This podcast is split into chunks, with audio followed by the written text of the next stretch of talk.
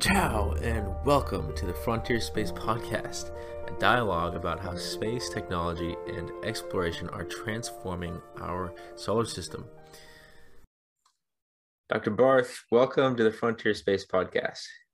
Thank you. It's good to be here. We're delighted to, you know, finally touch base with you uh, and and and have you here today. And um, whereabouts are you calling in from? I'm from the University of Toronto. So I'm calling from University of Toronto. I remember reading about uh, Superbit and uh, and the missions several months ago.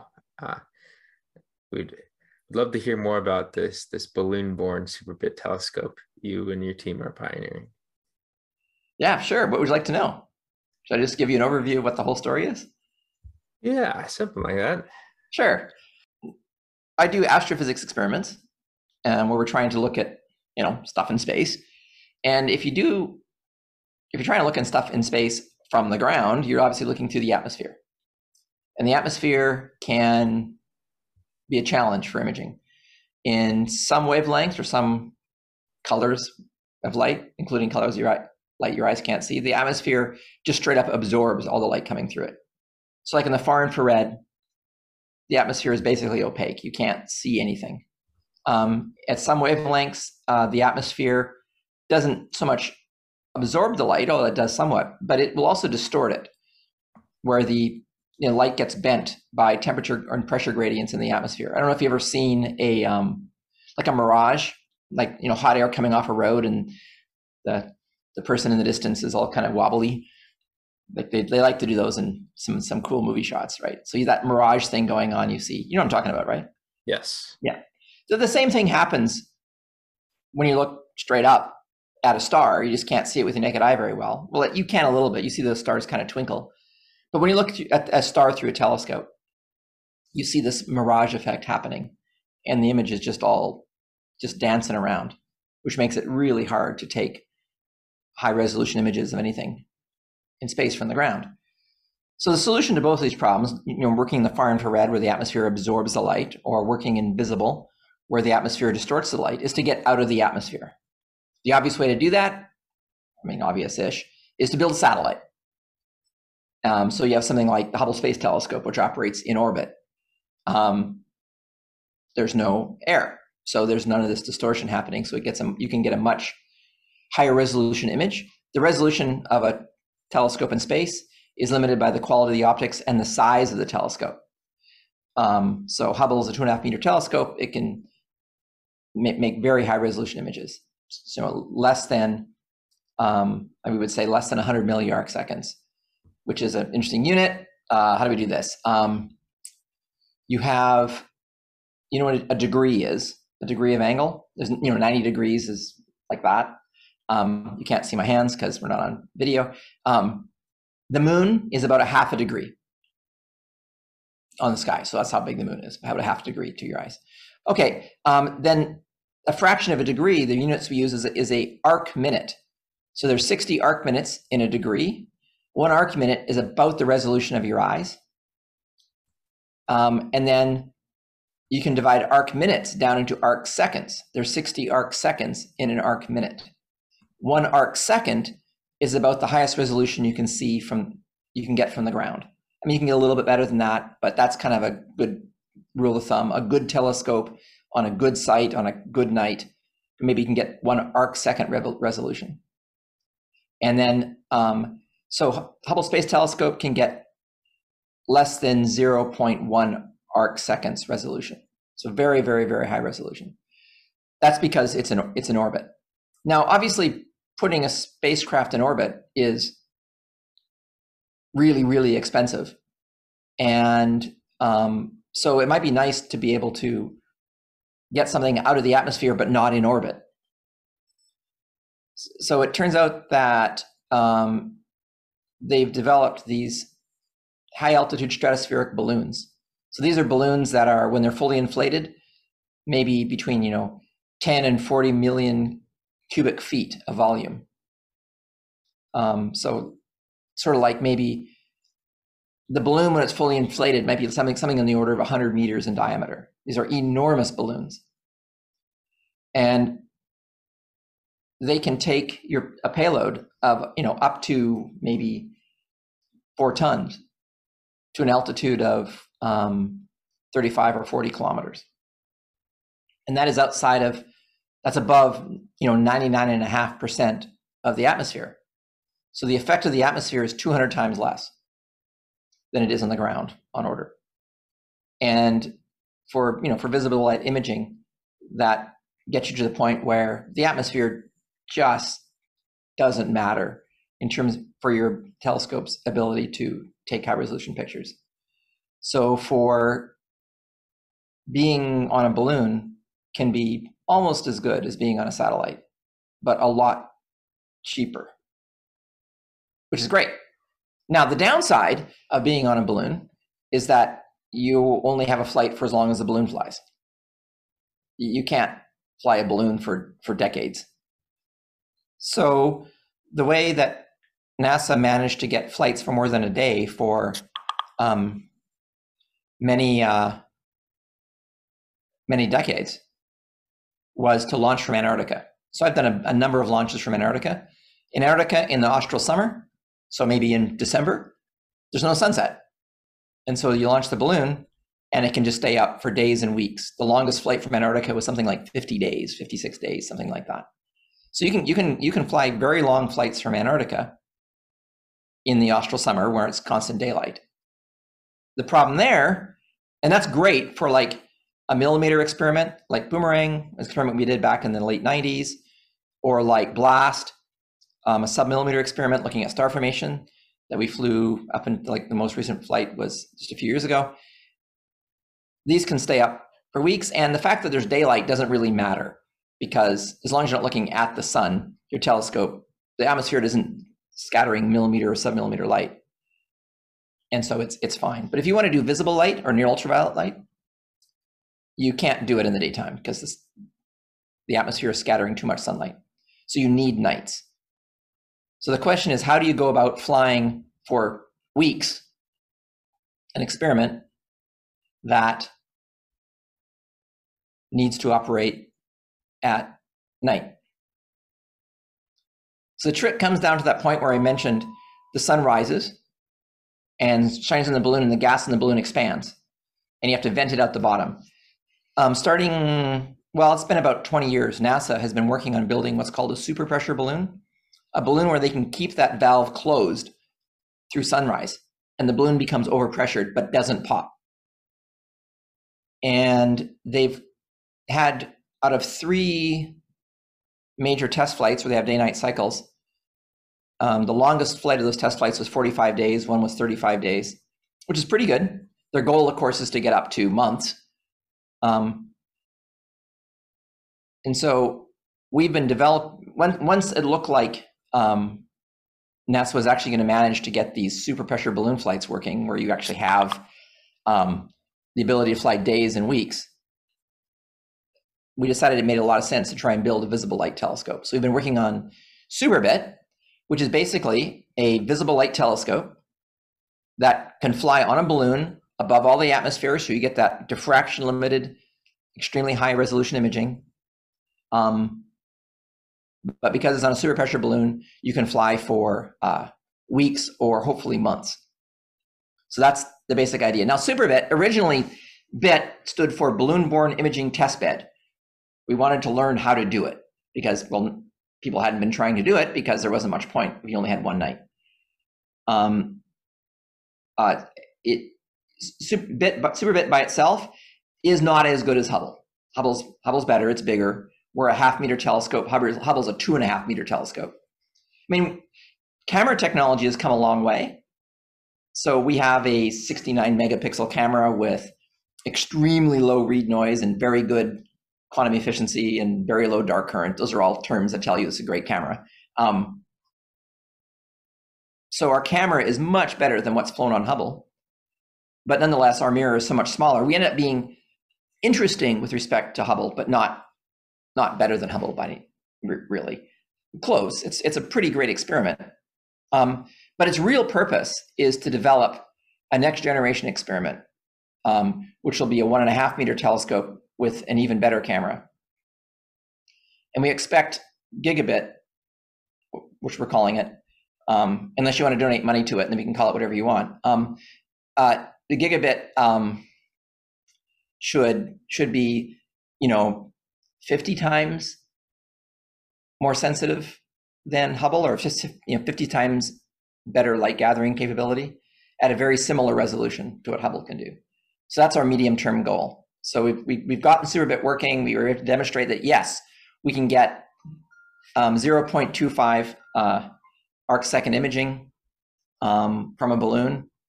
That's we want to go to another factor of three better with with gigabit. Um, and so now we're going to try and actually do one of these super pressure balloon flights with NASA to demonstrate the whole thing and actually try and learn a whole pile about um, this distribution of dark matter in galaxy clusters as a really awesome uh, outcome of a test flight, which actually is testing something that's so so awesome that's actually a great science flight. So there, there's kind of my story. what in one big monologue. Yes, lots to take in. Um, yeah, so you can go back and bounce me off anything you want me to cover again, for sure. Okay. So for some uh, for some clarity, um, yeah. So you flew at 40 kilometer altitude with 35 to 40. It depends on the on the on the on the balloon and the payload. Um, the super pressure balloons are a bit lower. They're more toward the 35, 30 to 35 kilometer altitude. The balloons are stronger and therefore they're a bit heavier, so they can't go quite as high. But you know, they go. It's pretty good. Um, but it's still like plenty high enough for the visible light telescopes to not care. Okay. Yes. Um, and the balloon was the size of the football stadium and football field, not the stadium itself. It's yeah. about 100 meters. Okay. Yeah. Nice. Stadium's awfully big. 100 meters is awfully big, but. And the Superbit was capable of flying a payload mass of one ton, a thousand kilograms. Yeah, yeah. Superbit is a one ton payload. The heaviest thing we flew was Spider in 2015 from Antarctica, and the pin weight there was close to four tons, which is like unbelievably heavy. It's a monster. wow. And that's a big balloon. That balloon was 34 million cubic feet. It, eh, but the um, telescope was only 80 kilograms. Uh, the telescope itself, it's something like 80 kilograms for the actual. Yeah, it's a carbon fiber mount with a glass mirror made by an Italian company called Officina Stellare. So it's all it's got that the beautiful Italian uh, feel to it, you know. It's like you know Ferraris and telescopes both you know look very shiny. Uh, very stylish carbon fiber, you know. Until we get a hold of it and glue heaters and thermometers all over it to to temperature stabilize it, and then it looks sciency again. Um, but and and but then there's everything else going along with it. There's the com- the computers and the tracking cameras and the science camera and the batteries and the elevation motor and the and and, and the and the azimuth motors and the roll motors and the and the image stabilizers and the solar panels and pretty soon you're moving up to around about 800 kilograms for our stuff and then you need to add the NASA communication box, and you need to add their solar panels and the antennas and the antenna booms and the and the and the cage to protect NASA's electronics. And by your all, time you're all done, you're up to um, you know a couple of tons. And so it's like you just keep adding things, and it gets heavier. Yes. it sounds like we we would have a, a you know working payload we could put like I don't know one ton to you know two tons of of any kind of payload into the stratosphere. Oh yeah, absolutely. Um, and stay up there for months.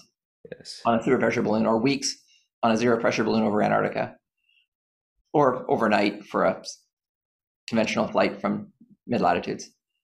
We fly test flights out of Timmins, Ontario, um, which is a pretty great place because there's very few people outside of Timmins, near Timmins just like it's just all surrounded by forest. So we've had a few test flights out of there where just you test something overnight. That's where we verified that Superbit actually can do what we want it to do. So now it's down to launch from New Zealand. In uh, in March, recall. Well, that was the hope. Now there's all sorts of stuff making it a bit of a challenge. Um, COVID has made travel to New Zealand dicey.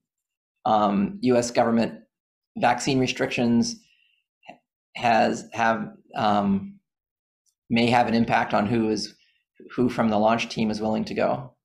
Um, yeah, so I don't know if we're going to make it this March. It may be a year March. It's still kind of up in the air, but I'm feeling kind of pessimistic about it today. We'll see. There's Superbit in 2022 and Gigabit in 23. Uh, well, that was the hope, but it might be might be Superbit in 2023, okay. and try and slip a test flight for Gigabit in before. Now, the first the, Gig, Gig, Gigabit won't be flown with a science instrument probably before 2029. It's going to take a while to get this working. It's an incredibly difficult challenge. Um, where Superbit is trying to do a quarter of an arc second. Um, we're kind of like four times better than a t- typical good telescope on the ground. Um, Gigabit's trying to do a factor of three even better than that. So the level of image stability required is um, like pretty horrifying in terms of how hard it is. So it's I expect it's going to take a little while to get, for example, the telescope. A lightweight telescope with that of that capacity built is going to be hard. Um, right. So this is you know one of the highest resolution telescopes ever made. Almost never in the history of telescopes has there been one that needed to have this high quality optics. HST was one of them. Um, Euclid is another one, which will need this level of quality. But you know, it's not as if there's a lot of experience by anybody making telescopes this good. Because when you're building a telescope on the ground, the atmosphere is going to limit you to an arc second anyway. So there's a little bit of uh, you have a little bit more wiggle room in being not quite perfect before you even would before you'd really care. And um, it haven't read up on the the impact that Superbit and these balloon-borne telescopes will have on the uh, the backlog of these imagery requests for, for Hubble. Yeah. So so gigabit, which is really where what we're chasing after. That's the thing that we're really excited about. Gigabit should be able to one gigabit flight should kind of be able to collect the same number of photons I mean, the same amount of, you know, light, some combination of pixel picture area and pixel depth and pixel picture resolution, as um, Hubble could do in 10 years. So, um, yes, it should be able to do a lot toward reducing the backlog of um, imaging requests. Uh, so it's it's really really exciting. Um, of course, there's there's two other really exciting satellites coming out in the next little while. Um, there's uh, Euclid and Roman, which are two both two space satellites, space telescopes. Um, Gigabit's imaging speed is kind of not not much different than theirs. I mean, they're much they're a lot different than each other. Um, Euclid, it, Gigabit will be faster than Euclid and slower than Roman. But the big difference is that um, Roman and Euclid both observe in the red and the near infrared wavelengths, and Gigabit focuses on going into the blue and the near UV. So there, even even there, there's no other instrument currently operating or planned to operate in gigabit bands, which gives it a bit of a niche, which is nice and it's got a similar a similar imaging speed to those two those two, those two satellites, kind of in between them. Um, so you could argue that well, the reason that nobody does blue and near UV is because it's not as interesting. It's like, well, we'll find out. it looks at different things. It's looking at um, things at moderate, not high redshift, it's looking at things that are hotter um, than you would with those other instruments. So it's it's kind of different different science goals. Yes. And Gigabit is also focusing on imaging the uh, dark matter distribution and it will certainly it'll certainly be amazing at that but it's going to be a, a, much more of a um, flexible instrument than that we can also go after you know looking at um, stellar populations and globular clusters going after looking for um, you know trying to find black holes in in, in globular clusters um, trying to go off and look for some of the missing baryons by looking for the glow around um, galaxies from redshifted Lyman alpha.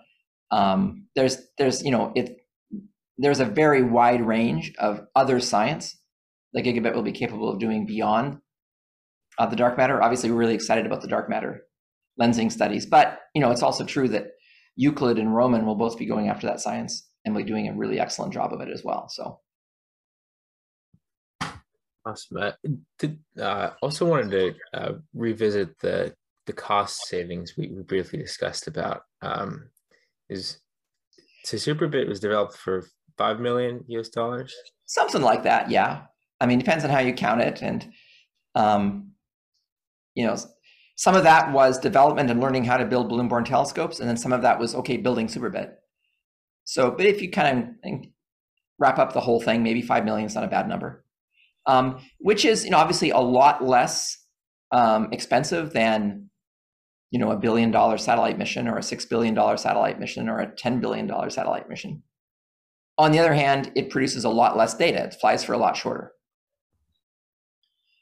Um, right. So you know, Euclid Space Telescope costs a lot more, but it flies for a lot longer. And so the cost per flight is far, far less.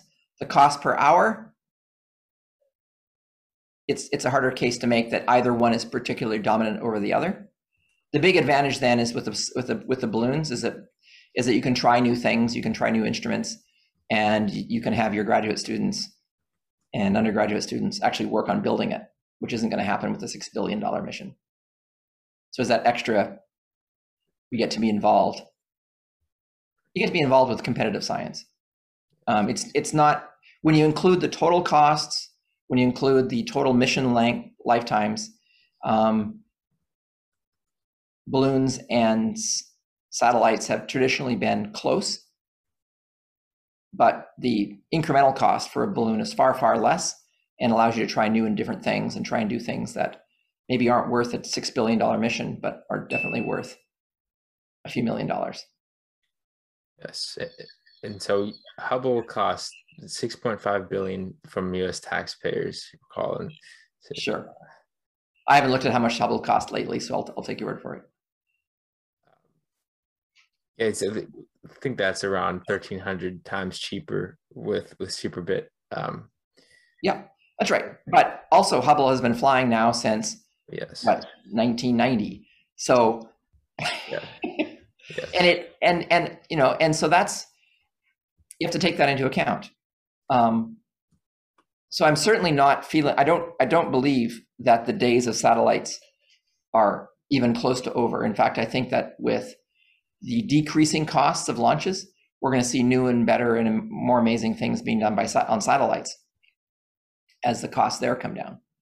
So I think there's there's definitely room for both both technologies, depending on what you're trying to do. The great thing about the satellite, the, the balloons, is the ability to, um, to you know, bite off a smaller bite and like you know get less time for a lot less money, and do something where you can iterate until it works. You can involve graduate students and uh, and undergraduates in the development process, um, which is those are you know, a lot of the real the really huge advantages. So, and obviously, you know, um, camera technology has come a long, long, long, long way. So the fact that we can build a gigabit, which is much better than Hubble, 30 years later, well, okay, it's also 30 years later. So that's not not surprising. We're not vastly better in, you know, dollars per dollars per image Yes, but but I think it does put things into perspective in that this, this balloon operations in the stratosphere is game changing. It is because you can try new things. Somebody can say, "Hey, I've got this new instrument. I've got this new UV spectrometer. I want to put on a on a satellite." Um, it's not worth a billion dollars to put on a satellite, but a balloon flight, I can answer some really exciting science questions, and then go on to something different next year. And that's kind of the vision I have: is where you can you can you can do optimize experiments on a much higher cadence once you get this technology working and try different things where it doesn't make sense to build a six billion dollar satellite and fly it for a decade. Um, a six million dollar instrument for um, a couple of months is all you really need, and it's absolutely the right technology there, incomparably the right technology. So that's where the ballooning just is incomparable in that sense, where you can try something innovative and different, where a, a whole six billion dollar mission doesn't make sense. Uh, you start to wonder um, about all sorts of ways and methods that we could increase the lifespan of these stratospheric balloons, and um, well, wonder if we could put some kind of propulsion element or, or yeah, so or like like like you mine the atmosphere or something for extended lifespan. Yeah, that's interesting. Mm. So one of the big challenge, one of the one of the ultimate lifetime limitations right now of one of these missions, when if they get the balloons really working really well, uh, a likely lifetime limiter will be if the balloon is about to fly over a very large population center, and uh, the safety people become concerned that the likelihood of it not falling out of the sky while it's over a city isn't high enough because you don't want to drop a you know two ton payload on somebody's car. Um, and so they did do a bunch of research maybe 15 years ago into whether or not they could put propulsion on a balloon and in order to like keep it from flying over sao paulo or something um, right now what they have to do is if it's if the balloon is heading for sao paulo then they're going to drop it in the ocean before it gets there so it doesn't so uh, they looked into it, and it doesn't look like propulsion at those altitudes is really practical because the pressure is so incredibly low that it becomes extremely difficult to change the trajectory of the balloon. It, like the balloon's going to go with the atmosphere, you know, it's going to go with the wind. Pretty much, that's what's going to happen. So, I'm not super optimistic they're going to make make that work. They haven't been. I think the early studies made it seem like it was going to be a more of a challenge than was likely to work. Although that, you know, it, there may be new ideas come along, then it might come back. At this point, I don't think that's being pursued, unfortunately. What's, what's interesting was when you, when you fly one of these super pressure flights over the southern hemisphere, it just goes wherever the wind blows. And the wind is it might it might be going east, and it might go west, it might go north, it might go south, it might sit over the ocean for a week because it's got into some sort of low wind speed region. It might take off going really fast. It's it's really interesting. You know, look at the, some of the trajectories from these previous flights. It just kind of wanders around in a kind of a fun way. Start to wonder about all the coatings that could be applied to the ex- exterior structure. Trying to use radiation pressure to drive the, the balloon. Yeah, radiation pressure compared to um, the wind speed, wind, the force of wind is extremely small. So I don't expect that that will be that would be particularly productive. Like on a, on a, on a satellite where you're traveling for years and you have no other forces acting on you except for gravity, then that, that actually can start to become interesting. Um, but I think on a balloon in the wind, it's going to be not super likely in a matter of days that you can get enough trajectory change out of radiation pressure. They, they, they, thought about using wind shear. Hmm. Basically, the idea is that as you as you go as you change elevation, um, the wind speeds can be different. So maybe you might want to try and drop a sail down to a lower altitude where the wind speeds are different, and use that to try and change the direct trajectory of the whole whole thing. I don't think that ends up being very very heavy and complicated and maybe not work that well. They tried trying to use it, they looked into using very, very large propellers, but they have to be so large. And all of these would just wreak havoc on our pointing system, like trying to trying to point precision point the payload while it's being yanked around with one of these systems would be uh, kind of entertaining. So that being said, um, if you need more than a few months, you probably should be thinking about a satellite. That's kind of how it is. yes. So, are you primarily invested in this for for research purposes, or are there any uh, you know com- commercial ambitions? Uh, well, it's primarily it's a combination of, of research and pedagogy. It's a really great way of of getting experience if you're a grad student or a postdoc or even an undergraduate on building a whole system from design to a mission and not really being locked out of any level of it because the entire thing is and so I really, really like that. And the students that I've had have been able, you know, come out with a pretty, pretty broad set of knowledge on how to build an entire system, every from mechanical engineering to software to science analysis. So I, I like that aspect a lot, the educational point of view. And then of course the research potential is is enormous.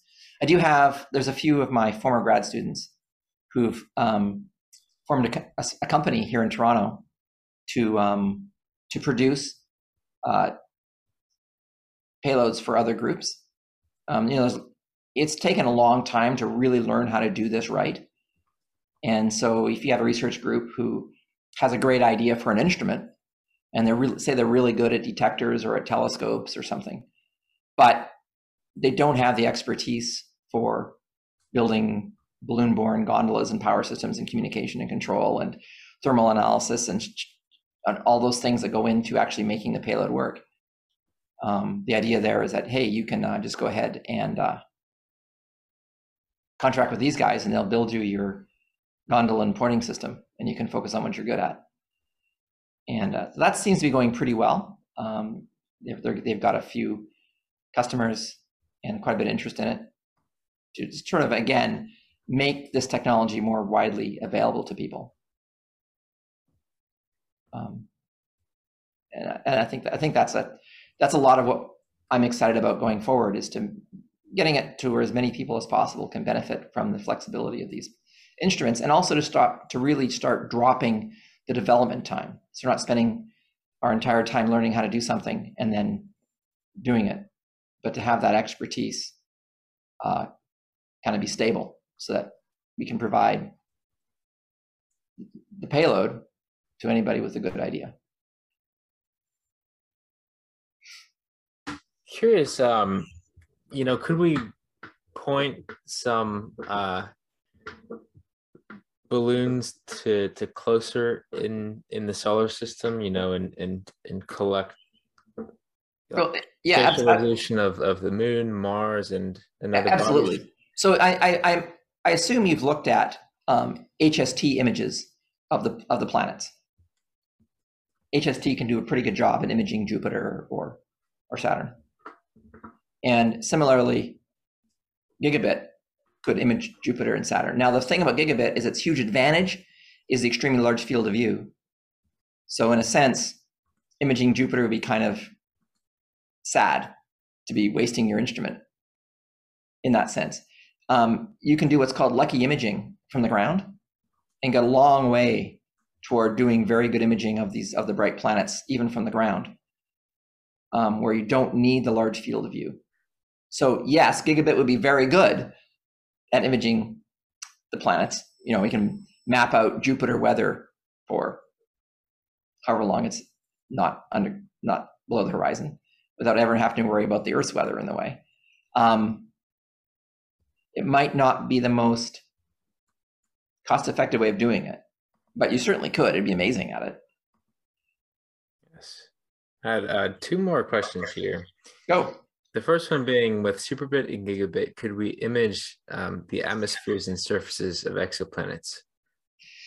Um, okay, so this is these telescopes have basically a, a very similar resolution to what HST already has, right? So we're not we're not getting better than HST in resolution. HST is still kind of the benchmark for high resolution imaging. Um, HST has imaged some, you know, uh, large extrasolar planets in in like protoplanetary disks and things like this. Um, for that stuff, you generally, so far, they've wanted to operate in the in the infrared, where you're looking at the, the, the glow from the hot object rather than from looking at reflection off sunlight. Or you can you can do both. Um, so gigabit HST, not really high enough resolution to like image it as more than a dot in very special conditions like very large planets.